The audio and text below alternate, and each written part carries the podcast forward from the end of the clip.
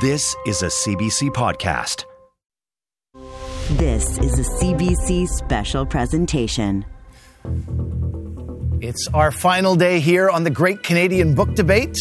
We started with five great titles. Each one shifted our perspective in different ways.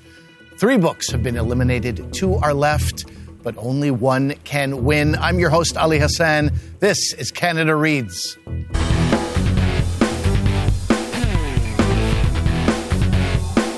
This is Canada Reads, Canada's annual title fight. A lot has happened this week. On day one, we said goodbye to Mexican Gothic by Silvia Moreno Garcia. That novel was selected by Tasneem Geedi. Hello, Tasneem. Hi, how are you? Great, thank you. On day two, Greenwood by Michael Christie was eliminated, the novel that Keegan Connor Tracy was backing. Hi, Keegan. No. Yesterday, day three, we had a tense vote. We had a tie. But in the end, we did say goodbye to the novel Hotline by Dimitri Nasrallah. It was championed by Gurdeep Pandher. How are you feeling today, Gurdeep? I'm feeling great, Ali. Okay, let's take a let's take a moment, take your time, and uh, remind everyone why Canada should read Hotline. Thank you. I chose this book, Hotline, by Dimitri Nasrallah, as a medium to convey a larger message to my fellow Canadians. I know you may say you love all, but there is something deep inside which is not letting you love some of them. I want you to reflect on that and pinpoint that discomfort in your heart where it comes from, which stops you from embracing the people from diversity and other cultures. Most likely, you need to take down all those pre existing patterns, ideas, and walls of discomfort. Then come outside, outside of those enclosures to breathe in an open, fresh air, then panoramic love will happen the love of embracing humanity without judgments, fears, and that discomfort. We are all interconnected, we all belong to each other, then we need to take care of every member of our universal family. We need to practice beyond borders inclusivity. So, take step number one read Hotline and read many books similar to Hotlines, which are different. All right, thank, Thank you, you. Gurdeep. Tasneem, Keegan, Gurdeep, you are all now free agents. As such, you hold the power to decide which book will be eliminated and which book will win. the people who have to capture their hearts and minds are the two remaining panelists. No pressure. Some pressure, a lot of pressure. Uh, Mattea, you are championing one of the two books still in contention, the graphic memoir Ducks by Kate Beaton. Your book almost got eliminated, but you survived yesterday's tie. How are you feeling going into today's finals? I'm feeling very lucky to still be in the running, and I'm feeling, you know, kind of surprised, I guess. Like, I knew it was going to be an uphill battle to promote a graphic memoir, something that's very different in genre and form from the other books that were in this competition. So I'm just excited to get to talk about it one last time. Michael, your book is the other one in contention, the other title. The novel Station 11 by Emily St. John Mandel. It had some votes against it as well. How confident are you feeling today? Well, um, you know, I love this book, and uh, I've, I've loved speaking about literature with this panel. So I'm, I'm just really looking forward to a great conversation. All right. Thank you, Michael. It is the final day. Let's do this.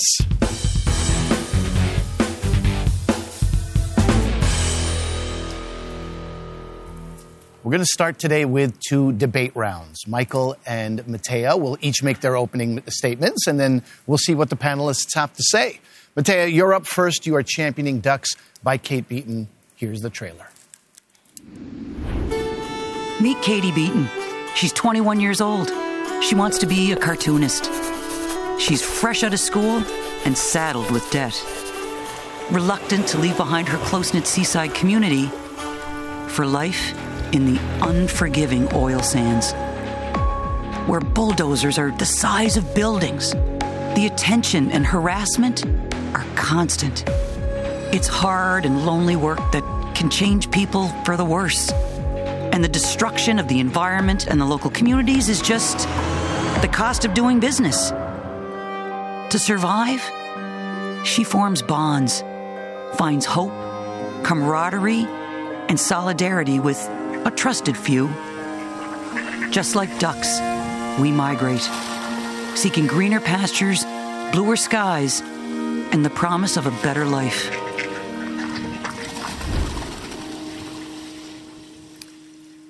Mattea, you have 60 seconds. Why should Ducks win Canada Reads? We are all implicated in the story that Ducks tells. Ducks is one woman's story, but it is the story more broadly of an industry that we all rely on in some way. Whether we are people living in Alberta who actually work in the sands, who go there to make a living and face just these like unlivable conditions, face addiction with absolutely no support, no mental health support, face workplace safety incidents, whether we're people that live in central Canada and like benefit, frankly, from the, the wealth that our country generates due to oil we are all implicated by the ethical questions raised by this book.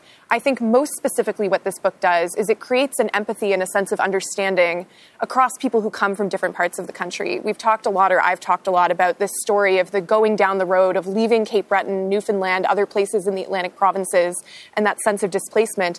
But I also think that this book articulates the perspective of Albertans who maybe feel as though the rest of the country is riding their coattails. I won't comment on how I feel about those opinions, but they are real and they're something we need to grapple with. Thank you, Mattea. Okay, panelists, you heard what Mattea has to say.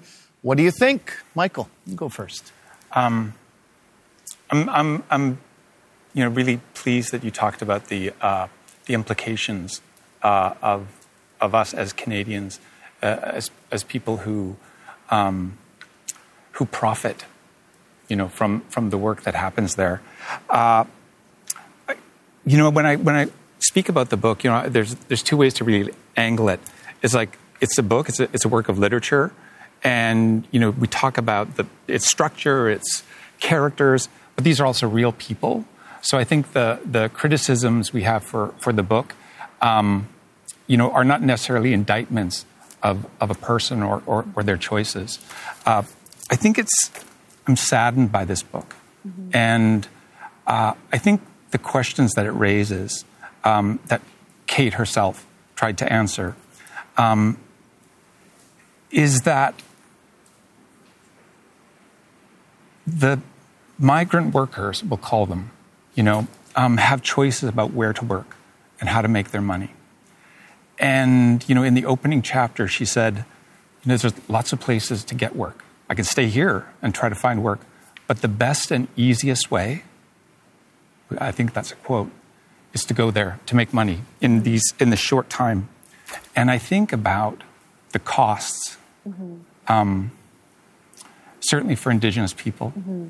uh, certainly for the environment, and I think uh, that when those workers leave and they take that wealth, um, there's this void, and I'm saddened to think that that's that's the answer. Mm-hmm. It's been Canada's answer for a long time mm-hmm.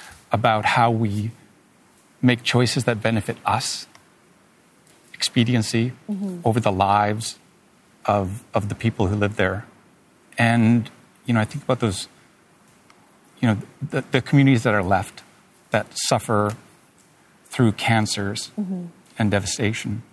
And so this, this book is, is really sobering. How, how, do you, how do you respond to those criticisms? Mm-hmm. I think how I respond to that is, you know, I, want to circle back to this being one person's story, right? Because you're right. This is one person's decision to make money in a way that was perhaps the most expedient, at least in terms of achieving that goal. I think that this book shines an important light on the reality of what that looks like for a lot of people who choose to go into an industry in order to make money quickly, right? Just that you know, you can't necessarily anticipate the horrors that await you as an individual. And I think something I've been thinking about a lot this week is the way that, like, of course, settler colonialism has done the most damage to indigenous communities, but it's also a system that is deeply unhealthy for the settlers that participate in it in a lot of ways. I think we see in this book the way that people become quite warped in some cases and really harmed by their participation in that system as workers. I think, of course, there are perspectives that are left out of this book. What I do think is interesting is that the afterword really engages with that void that you're talking about, right? So there's the main text of the book in which it's kind of taking us through what it was like for Kate to live that reality of working in the sands, right? It doesn't give us that sort of self reflection that sometimes in graphic memoirs you'll see in like the, the gutters, right? The spaces around the panels. You'll sometimes see that commentary. It's left to the afterword where she acknowledges, you know what? Yeah there are things I should have been thinking about maybe when I was younger that I just didn't really have the range to consider. That now that she's in the position to write this book, she does have the range to consider. And I think that because that afterword has been appended, and I, you know, this isn't in the book, but I think about the way that she's articulated herself in interviews to talk about some of these things that you're mentioning of you know the indigenous communities in the area that are just being devastated by these cancers that no one seems to care to investigate it's a thorny question right and i think the fact that this book is so sobering and, and, leaves us with that discomfort is actually part of why it's so important for Canadians to engage with it. Can I respond to something? Michael, uh, you, you even asked uh, Mattea for a response, making my host job redundant there. So you can, of course, you can respond, yeah. You know, to, to analyze the character mm-hmm. in the book, you know, Katie, the character, leaves, um, you know, the Syncrude after, you know, really horrifying mm-hmm. sexual harassment and assault. And she goes to Victoria mm-hmm. as, a, as a break. Mm-hmm. You know, if we were just analyzing this as a character, it's like, why? Why, knowing what she knew, mm-hmm. did she go back, mm-hmm. you know, to, to make more money? You mm-hmm. know, like, what's the, what's the rationale? Like, if we're just looking at it as like, how do we build sympathy? You know, how does the author try to build sympathy for a choice that that Katie's making with now, you know, certain knowledge. Mm-hmm. I guess the way I think about it, because you're you're referring in this case specifically to her own experience and how horrifying it was. I think there are many situations in lots of industries, not just you know working in resource extraction, but I think even of people who deal with like in offices sexual harassment and get continue to work in that environment people feel like their choices are limited in ways that perhaps we as external observers might recognize that they are not. You know, maybe she could have stayed in Victoria working these two jobs just endlessly forever and stared down that void of student debt for many more years. I've known that feeling. That's certainly how I felt leaving college with like $60,000 of debt. I was very lucky in a way that the vast majority of people are not to be able to eliminate that really quickly. I think I want to be careful to not judge too much the choices of an actual person as opposed to a character, right? I think maybe I had that inherent sympathy of I can understand why you might feel like you need to put yourself in a really terrible situation in order to eliminate that debt. I was working like 60 hour weeks after graduating school because I just wanted to get rid of it as quickly as possible. I'm very, I feel very lucky that I never was forced into a choice like this, but I, I guess I have that implicit understanding of why you might feel like that was the only path you could take.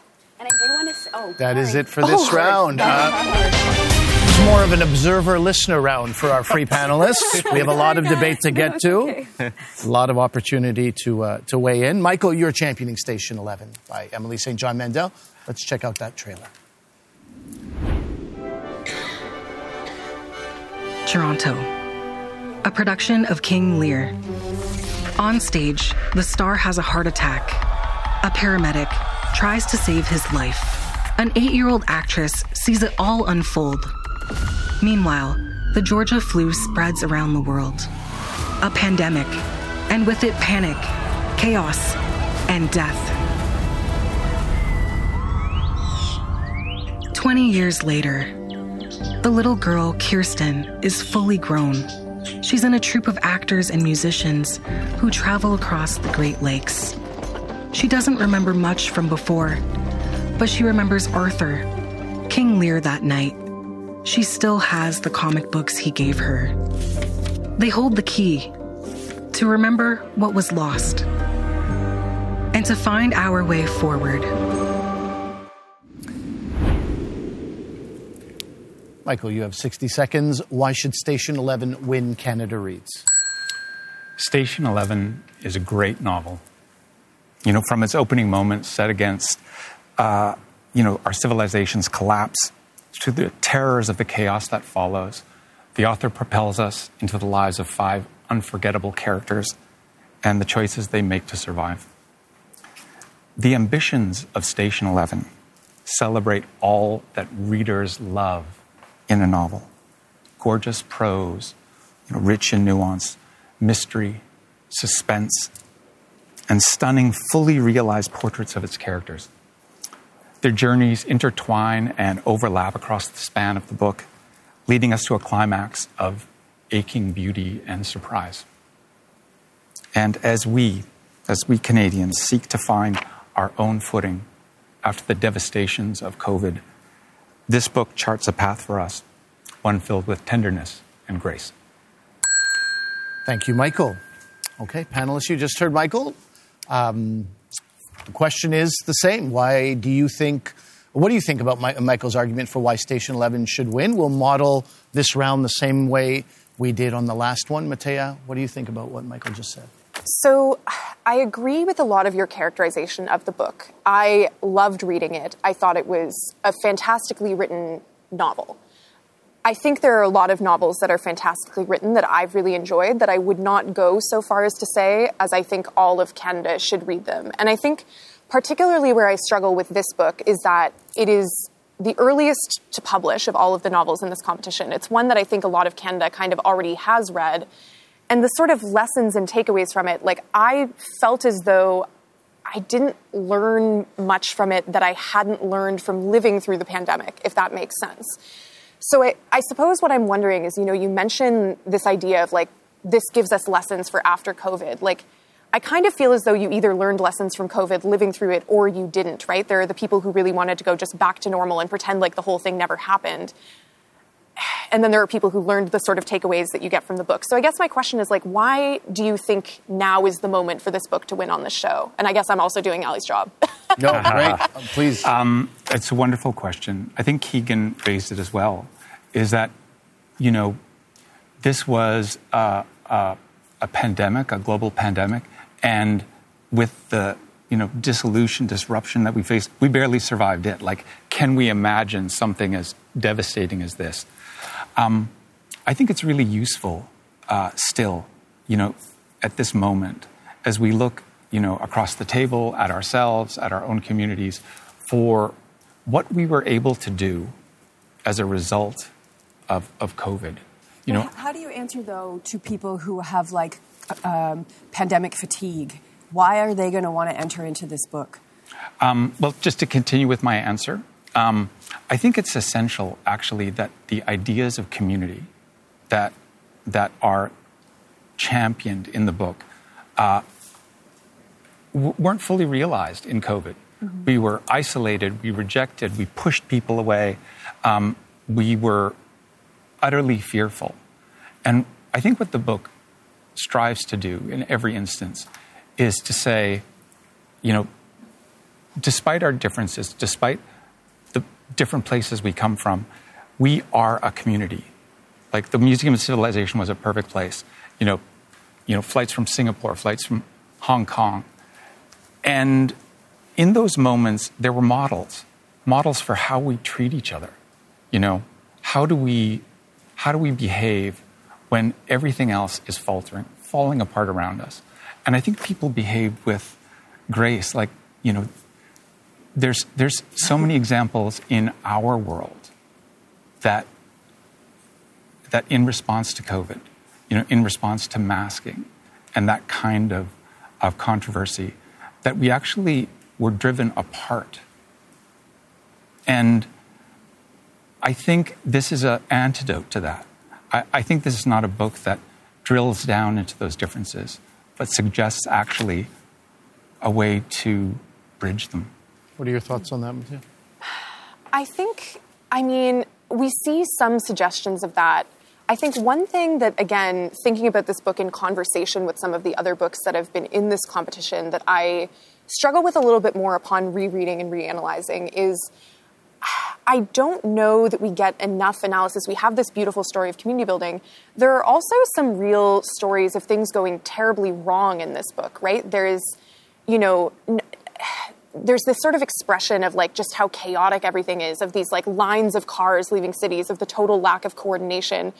We kind of hear about it, we don't hear much about the why. And I think that that's the thing that's really interesting to me about what we lived through in the pandemic. You're talking about how people responded to it through this sense of isolation and aggression and resistance in some cases. This book doesn't quite get into why that happens. And then later on, during kind of the post pandemic, the 20 years on, we have this element of fundamentalism that comes out of it with the prophet. And I think that we're left to fill in the blanks quite a lot in this book of how he came to be that way. We're sort of connecting the dots of like, okay, well, this is a kid who was raised by kind of a hippy dippy mom who believes that everything happens for a reason. And then this cataclysmic event occurs, dot, dot, dot. Mm-hmm. Now he's a religious fanatic. I think I can imagine a, a, little bit how that might happen. But I would have been really interested to know more. You know, if we're going to draw this comparison of this book providing us like a way forward out of our current situation, I wish there'd maybe been more about like, okay, but how do we avoid these pitfalls that we're so clearly walking into? Because even the aspect of religious fundamentalism, like we're seeing that uh, in the United States certainly right now. We're seeing it as well, you know, it doesn't just cross the border up here, like it goes both ways. We're seeing it here too. Let me give the final word to you, Michael, oh. on this uh, okay. just before we wrap. Right. You know, I think um, if we look at the if we if we look at this book through its characters, and we look at someone like Tyler, who is the prophet, and we look at someone who's you know Kirsten, like again, they're models for how we how we can change. Tyler and and that world of fanaticism is about control it's about destruction. And Kirsten, on the other hand, um, carries the past with her, but she's whole. She chooses to create. So we're really looking at two versions of life creation, destruction. And that's, I think, um, where the novel really succeeds. That is it for this round shout out to our panelists who have been our, our, our uh, free agents here who've been uh, listening, rocking back and forth. your time is coming. I promise you, your time is coming. A little podcast. I'm here for it. The final day of Canada Reads is intense. It's going to get more intense. The debate isn't close to over yet. Well, let's take a breather before we get back at it. Mattea and Michael, pay attention to this. Hi, Michael. It's Carly Jaguzik here. I'm so excited about your journey on this show, and I know you can take it all the way to the end. It's so cool that a little class discussion led to this opportunity, and I really can't think of anyone better for it. You constantly inspire me and all of your students with all you do, and I know we're all so proud of you. You can do this. Hi, Mattea. It's Avneet, your friend. Oh I just God. wanted to use this very public forum to reiterate how much I love and appreciate your friendship. I'm personally very glad that you now get to experience the joy that is sitting in a circle and talking about books, which, in my opinion, is one of the great joys of life. So, once again, I love you and best of luck. Hey, Dad, it's Micah. Hi, Dad, it's Lilia. I'm super proud of you and I'm so excited to hear you on this show, and I wish you the best of luck. I think you're going to do great. I'm sending you lots of love and good luck for Canada Reads. I know you'll be amazing. Hey, Michael, it's Nancy. I'm so excited for you. I'm so impressed that you managed to read all the books with plenty of time to spare, and you didn't save it for this past weekend. I am delighted for you to share with all of Canada your professorial voice because it's so hot. And I think you're going to kill this. Hello, Mattea. This is your father, your old dad. And I just want to say how proud we are that you're representing Ducks by Kate Beaton um, now in, in the regular accent. Mattea, uh, so excited. I know how uh, early your love of reading started, and uh, this is a culmination, and I know you're going to have fun. So, best of luck, and I'll be tuning in. Hello, Mattea. This is Mom, sending you lots of luck and oodles of best wishes. As your mom, I am your original debate sparring partner, so I know full well how capable you are. You learn from the best. Revert to your high school and university debate intensity, and all will go well. Love you, my porcelain gorilla. That was Carly Jagusik, one of the students who first recommended Station 11 to Michael. You also heard Mattea's friend Avneet Sharma, Michael's wife Nancy, and his kids Lilia and Micah, and Mattea's parents Phil and Patty with some words of encouragement for our two remaining contenders. Interesting there, your, your wife, Michael, exposed you as a a massive procrastinator. Um, also called you hot, right? That's uh, people would love their partner to call them hot publicly. and uh, Mattea, your parents, uh, your dad going deep into his Atlantic Canadian uh, identity. Like, where did that come from? and mom, of course, uh, giving you some uh, props, but also giving a shout out to herself, mm-hmm. which is interesting. We may have to take Patty Roach's name down for a future Canada Patty Reads McKinnon. We got to respect the maiden McKinnon, name. McKinnon. We'll we'll we'll take note. Yeah. I'm Ali Hassan. This is Canada Reads on CBC and Sirius XM. Let's get back to the debate.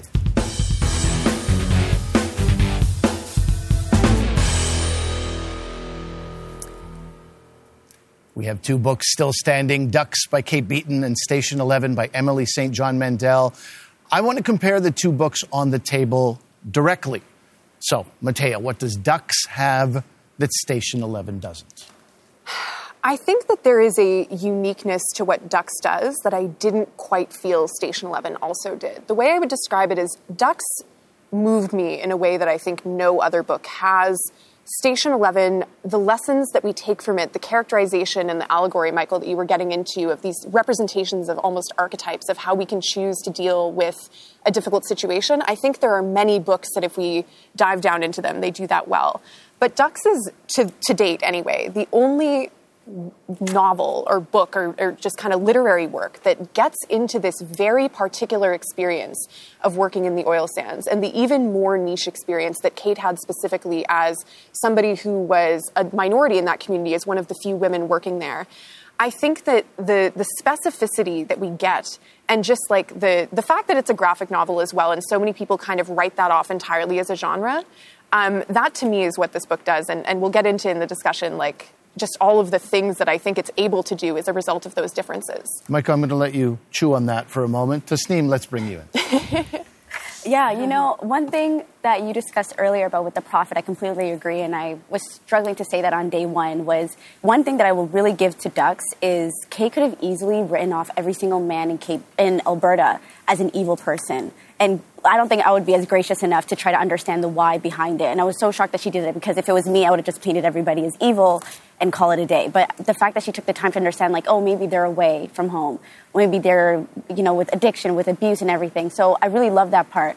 And with Station 11, I think you're right. You know, the strength of that novel is the craft and the fact that it was trying to also be a character analysis novel, but with some of the characters, because of the pacing and how it was like alternating in POVs, we didn't really get to see that with the prophet in terms as in relation to the other characters. So for the prophet, for me, he seemed evil for evil's sake. So when he was removed, I didn't really feel impacted as I wanted to compared comparing the two. But I think when it comes to the craft, like it's so strong, and I loved it so much. Gurdeep, let me bring you in here. What does Ducks do that Station Eleven doesn't? Uh, I think it's a beautiful, touching memoir. Uh, it's a personal lived experience. Uh, that is uh, uh, absolutely what happened in someone's life. Like there's no fiction, and the learning comes through it because uh, we all have personal experiences, and when we share them, and it brings many many educational lessons to us how we can grow as a society, how we can work to remove that uh, misogyny, those barriers uh, biases and other things, how we can grow as a country. Uh, to grow as a country, we need to first learn. Um, this book has those learning lessons, and then uh, we need to make right choices so that everybody is uh, is uh, feeling welcomed, included, respected. Most importantly, um, so so that's the great uh, thing about ducks, I can say. Keegan. Uh, well, to some degree, it's like comparing apples and oranges. You know, this is a novel, this is a memoir. They're very different structurally. There's all of those different things.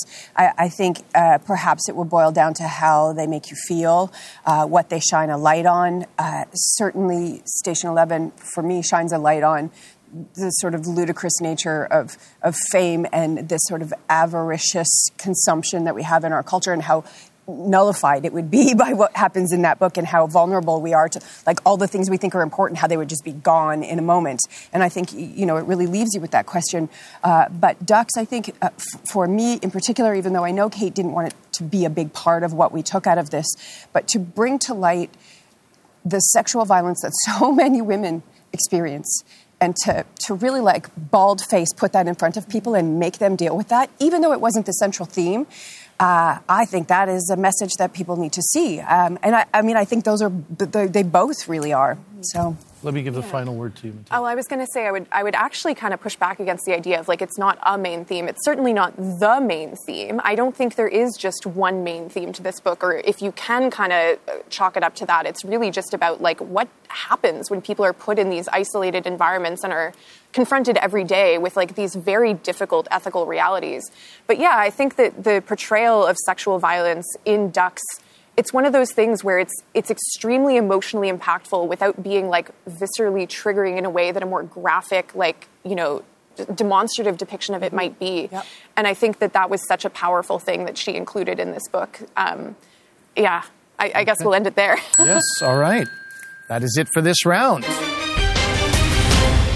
Let's turn our focus to Station 11. Michael, what does Station 11 have that Ducks does not? You know, one of the things that I, I love about Station 11 um, is the voicing that um, Emily St. John Mandel is able to create. Uh, voicing, of course, means that, you know, when a character speaks, like, it's born of that character. Like, it can't be traded. And, you know, I've been in an industry where um, dialogue is, is crucial to, you know, central to the work. And Station 11, the voicing um, of all its characters is really profoundly good. Uh, yesterday, you talked about the amalgam of men, you know, in in in ducks. Um, do you feel, and and much of it is written from memory, you know, 15 years after the fact. Um, do you feel that uh, uh, Kate um, loses opportunity because those those men are amalgams, and that that she's unable to, as an author, create voicing that's really particular. So I would say, I wouldn't say unable so much as the form of the memoir prioritizes the author's own voice and own kind of perception of things over giving voice to those other characters. So I think that the other people in the in this book are given voice. You know, we have dialogue from plenty of other people who are not Kate, and a lot of it is quite specific and particular to them. You know, I think about Ambrose that I mentioned, I believe on day two, really articulating that feeling of displacement of like I'm still a fisherman, I'm just here now. Uh, I think about there's a character Ryan who's Kate's supervisor for a period of time, who you see him spinning out after a difficult divorce, feeling that sense of isolation, lapsing into addiction, and then suddenly disappearing. So she doesn't perhaps give as much like you know interiority to those characters as perhaps an author like Emily St. John Mandel does because she's writing from these different points of view. I think they're just very different kinds of books, right? So it's true that your book perhaps has that in a way that Ducks doesn't. I don't think that that's a shortcoming of Ducks, though. I think it's more a function of the different forms that these books take. Keegan, what are your thoughts on this? I know that your voting was uh, not in favor of Station 11 uh, twice, but I wanted to put this question to you. What does Station 11 do that Ducks doesn't? Um, I think it just tells a more layered tale than ducks. Uh, necessarily, again, like I'm saying, it's apples and oranges to some degree. Uh, they're very different um, structurally. They're, I, I just think, in terms of like a story that you can get swept up in and lost in, certainly it has that in a way that ducks does not. Ducks just takes you into a different place. Uh, it, it- they have entirely different vibes, I would say, for lack of a better word, in that respect. What they leave you with, how they, how you feel in your gut about them, in some ways is the same. Actually, there's a certain like that you feel throughout both of them because of the subject matter. Um, uh, but I guess overall, I, I think Station Eleven, just because it's a novel, it was easier to get you know sort of lost in the tale. Listening. Yeah, I do agree with what you had to say about that, especially with ducks. I know you were saying yesterday that with graphic novels, um, that you have to read them a couple of times, but like ducks is a pretty big book, you know, like she's chunky, and um, I think one of my main issues with it. I know that you said that you read it like under four hours. For me, it did take me a long time because for the first, I want to say. 60% of the novel, you know, Kate's really immersing you into the experience of actually living and working in, in the day to day of in the oil sands. And a lot of it is repetitive. And again, like what everyone was saying, it's because you want to understand how it's like being emotionally exhausted in an emotionally exhausting place. But then you have to also think about the reader experience in that as well, and rereading that over and over again to try to understand the bigger message. For me, it was very hard to. But that again, I think that's just also the structure of the book, and I don't know if that's a you know critique on graphic memoirs as a whole or just Ducks. But for me, I, yeah, I think for that reason, I did with Station Eleven is easier for to the immersive experience. Gurdeep, I'll put the question to you as well. Um, I saw this novel um, in terms of uh, different voices and their representation as well. Uh, there are four characters in this book, and uh, they have very important voices in, uh, like, from the beginning until the end of the book. Uh, they are Miranda, Jeevan, Saeed, and Frank. So all these four characters they come from different uh, uh, backgrounds, different cultures, uh, different parts of the world, uh, and uh, they have important saying in different events.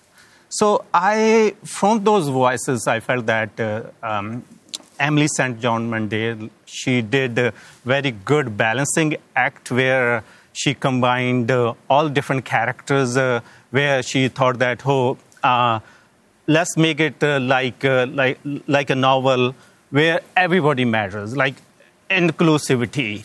Um, and uh, when I see Ducks, yes, uh, amazing, touching uh, memoir, uh, I kind of felt that that little bit piece where there are so many people working in oil sands. I know from my own experiences there are a number of people who come from uh, different backgrounds. Uh, um, they are people of color, they are people from black and indigenous communities. Uh, uh their names could be mentioned a little bit more. Uh, so that's the little comparison, but both books are great in well, many ways. This, we wanted to focus on Station 11 in this round, so let me give the final word to you, Michael, with the half a minute that we have left. You know, you know, if we look at these works, and I'm, I'm so glad people are really recognizing that they're really so very different.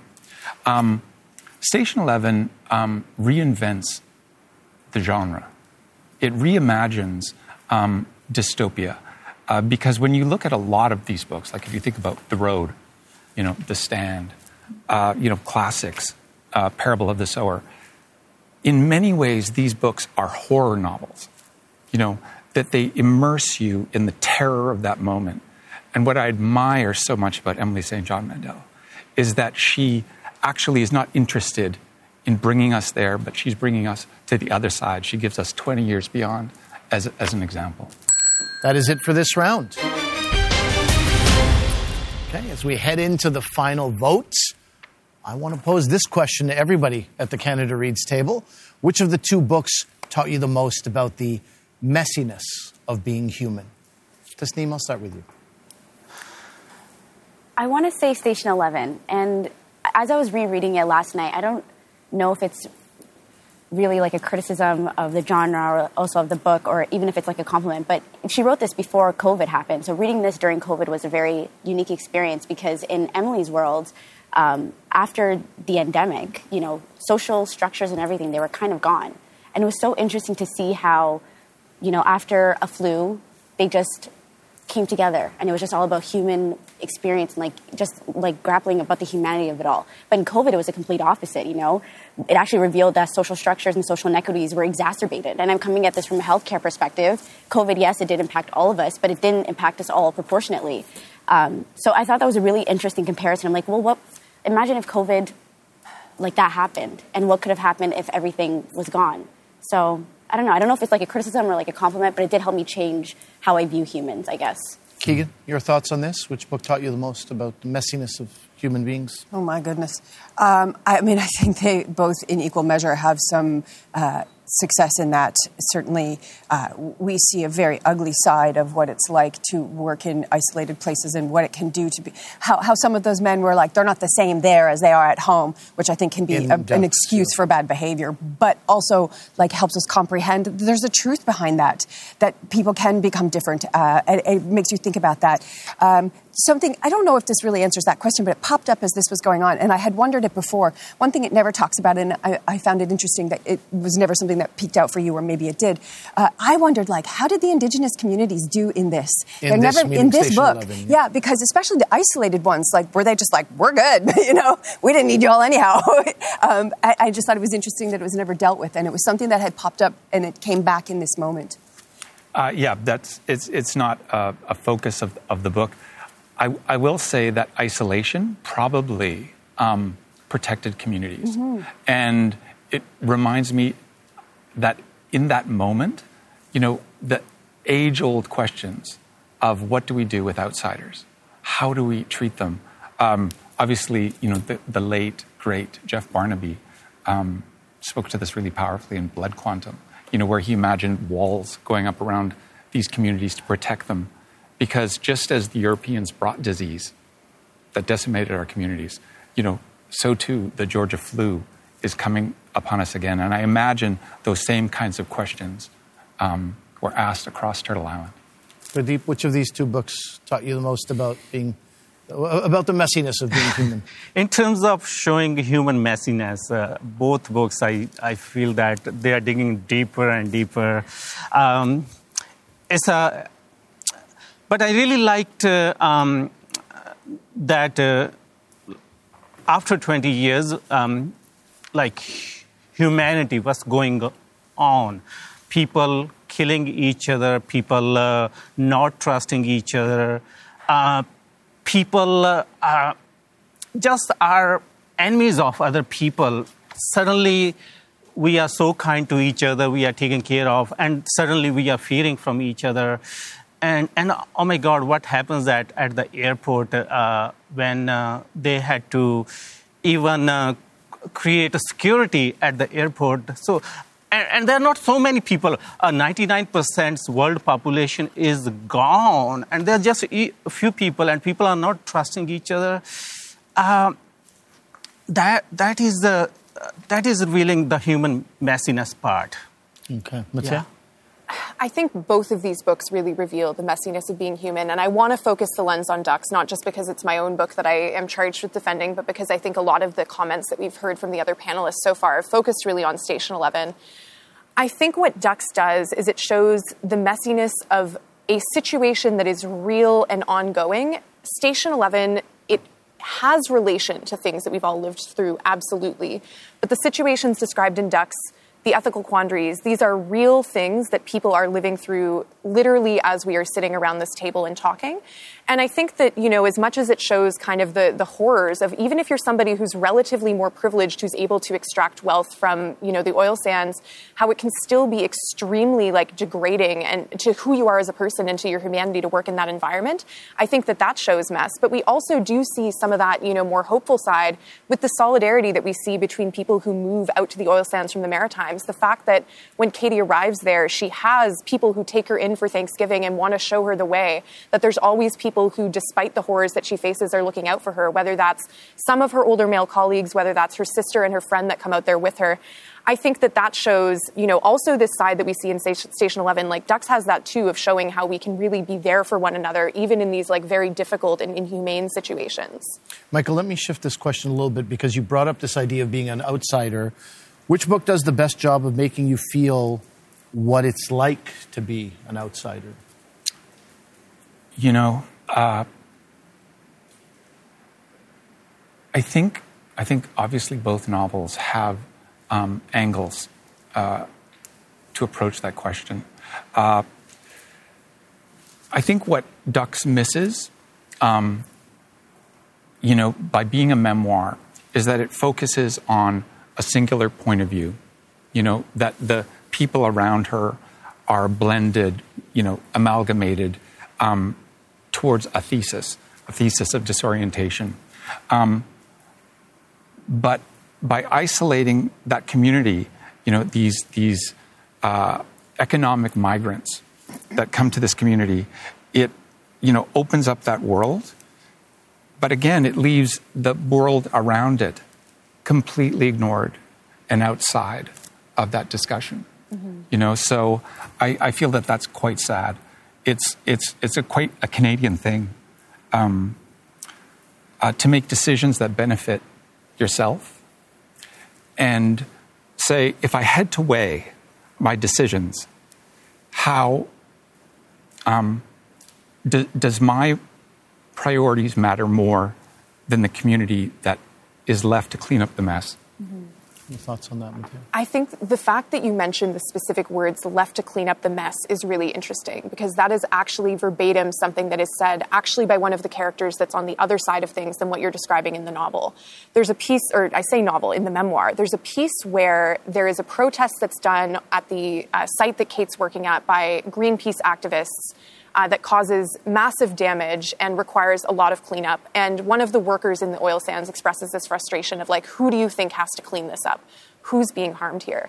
I agree that people perhaps are prioritizing their own individual well being over the, the idea of the well being of the broader community. But I think that if we go into the minds of those people, what they're thinking is, I need to put food on the table for my family. Who's going to help me do that if I don't go and work in this job? Who's there for them? I think this is why, like, you see a lot of these oil sands workers really resistant to the idea of just transition, even though it's what we need to do to move away from this extractive, like, mode of production, because they don't trust that anyone's going to be there for them in those instances. I feel as though, in order to understand the broader context and the world around, because I agree that's not what this book is about, I think we have to actually go in and understand that very siloed experience in order to get to that broader understanding. But So- those choices are made in, in the assumption that there's no other work, and yet there is. That is it for this round. All right, Mattea, Michael, you're almost done. Here is some motivation to help you cross that finish line. Michael, hi, it's Emily St. John Mandel. I just want to thank you. It's amazing that we're down to the last two books. I can't tell you how much I appreciate the time and the passion and the thoughtfulness that you've brought to this, to Station 11. It means a lot to me. Thank you so much. And I'm so excited that we've made it this far. Hello, Mattea. I well, I got my voice back. well, congrats on making it this far. You know, it, it's very humbling to be represented by somebody who you know would trounce you in a debate yourself. So, really, it, it's been my pleasure to ride your coattails thus far. If somebody is new to comics because of Canada Reads, I'm very glad to have been a part of that. Good luck. We'll talk to you later. Those were the voices of Emily St. John Mandel, the author of the novel Station 11, and Kate Beaton, the author of the graphic memoir Ducks, showing some love and appreciation to Mattea and Michael. I'm Ali Hassan. This is Canada Reads on CBC and Sirius XM. Mattea and Michael, it's almost time to vote. You have one last chance to persuade the three free agents at the table that your book, when you are championing, should be the champion Canada Reads. I'm going to give you each a minute. Mattea, this is your final opportunity to make a case for ducks. 60 seconds are on the clock. All right, first things first, our theme. I know people have mixed feelings about lying on theme. Ducks is a graphic memoir that is the first graphic novel that many people, I think, in Canada are picking up as a direct result of that competition. And I'm reminded of the Bong Joon Ho quote when he won the Oscar for Best Picture for Parasite, where he said, if you can get over the barrier of the one inch barrier of subtitles to watch foreign films, an entire world of other stories opens up to you.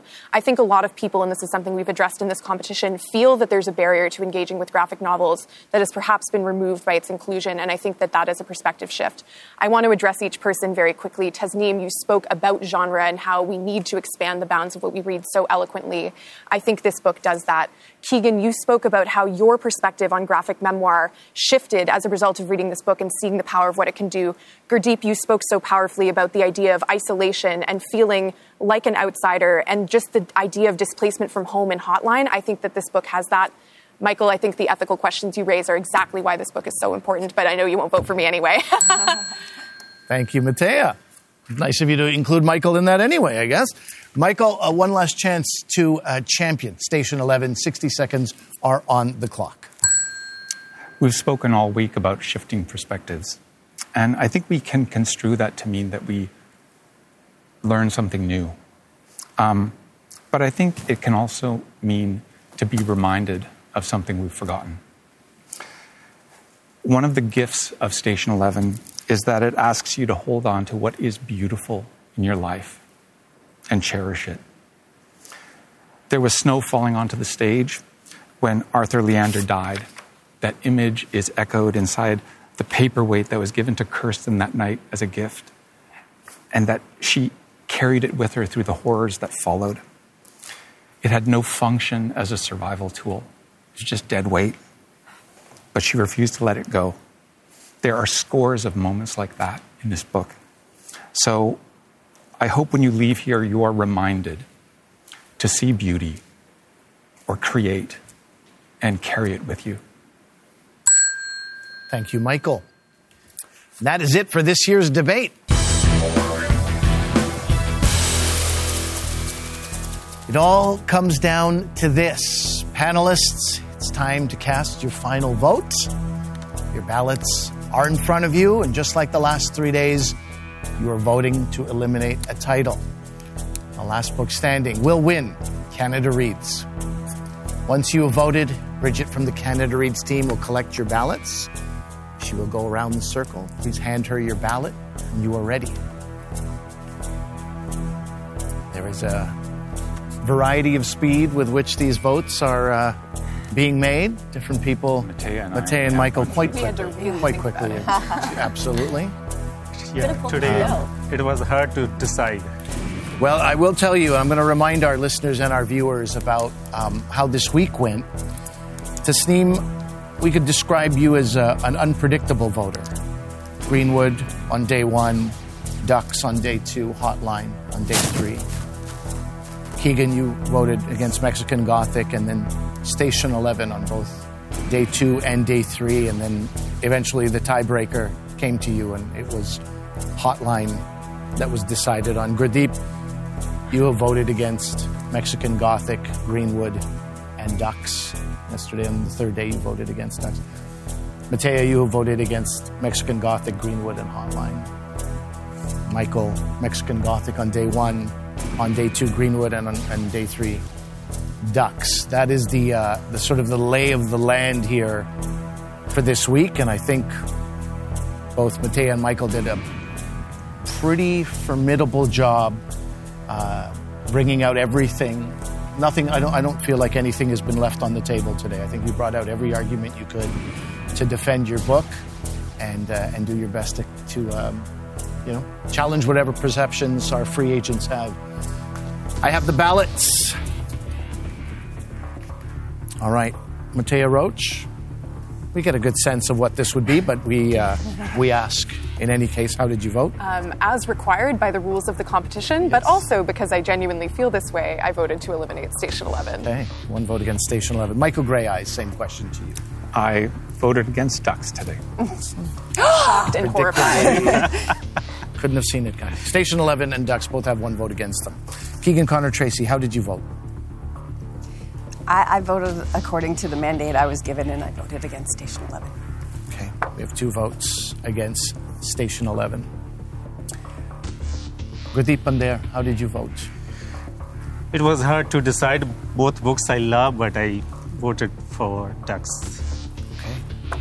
We have two votes against Ducks and two votes against Station 11. Tasneem Gidi, which book did you vote to eliminate from Canada Reads? I voted for Station 11. Okay. And with that, Station 11 has been eliminated. And Ducks is the winner of Canada Reads 2023.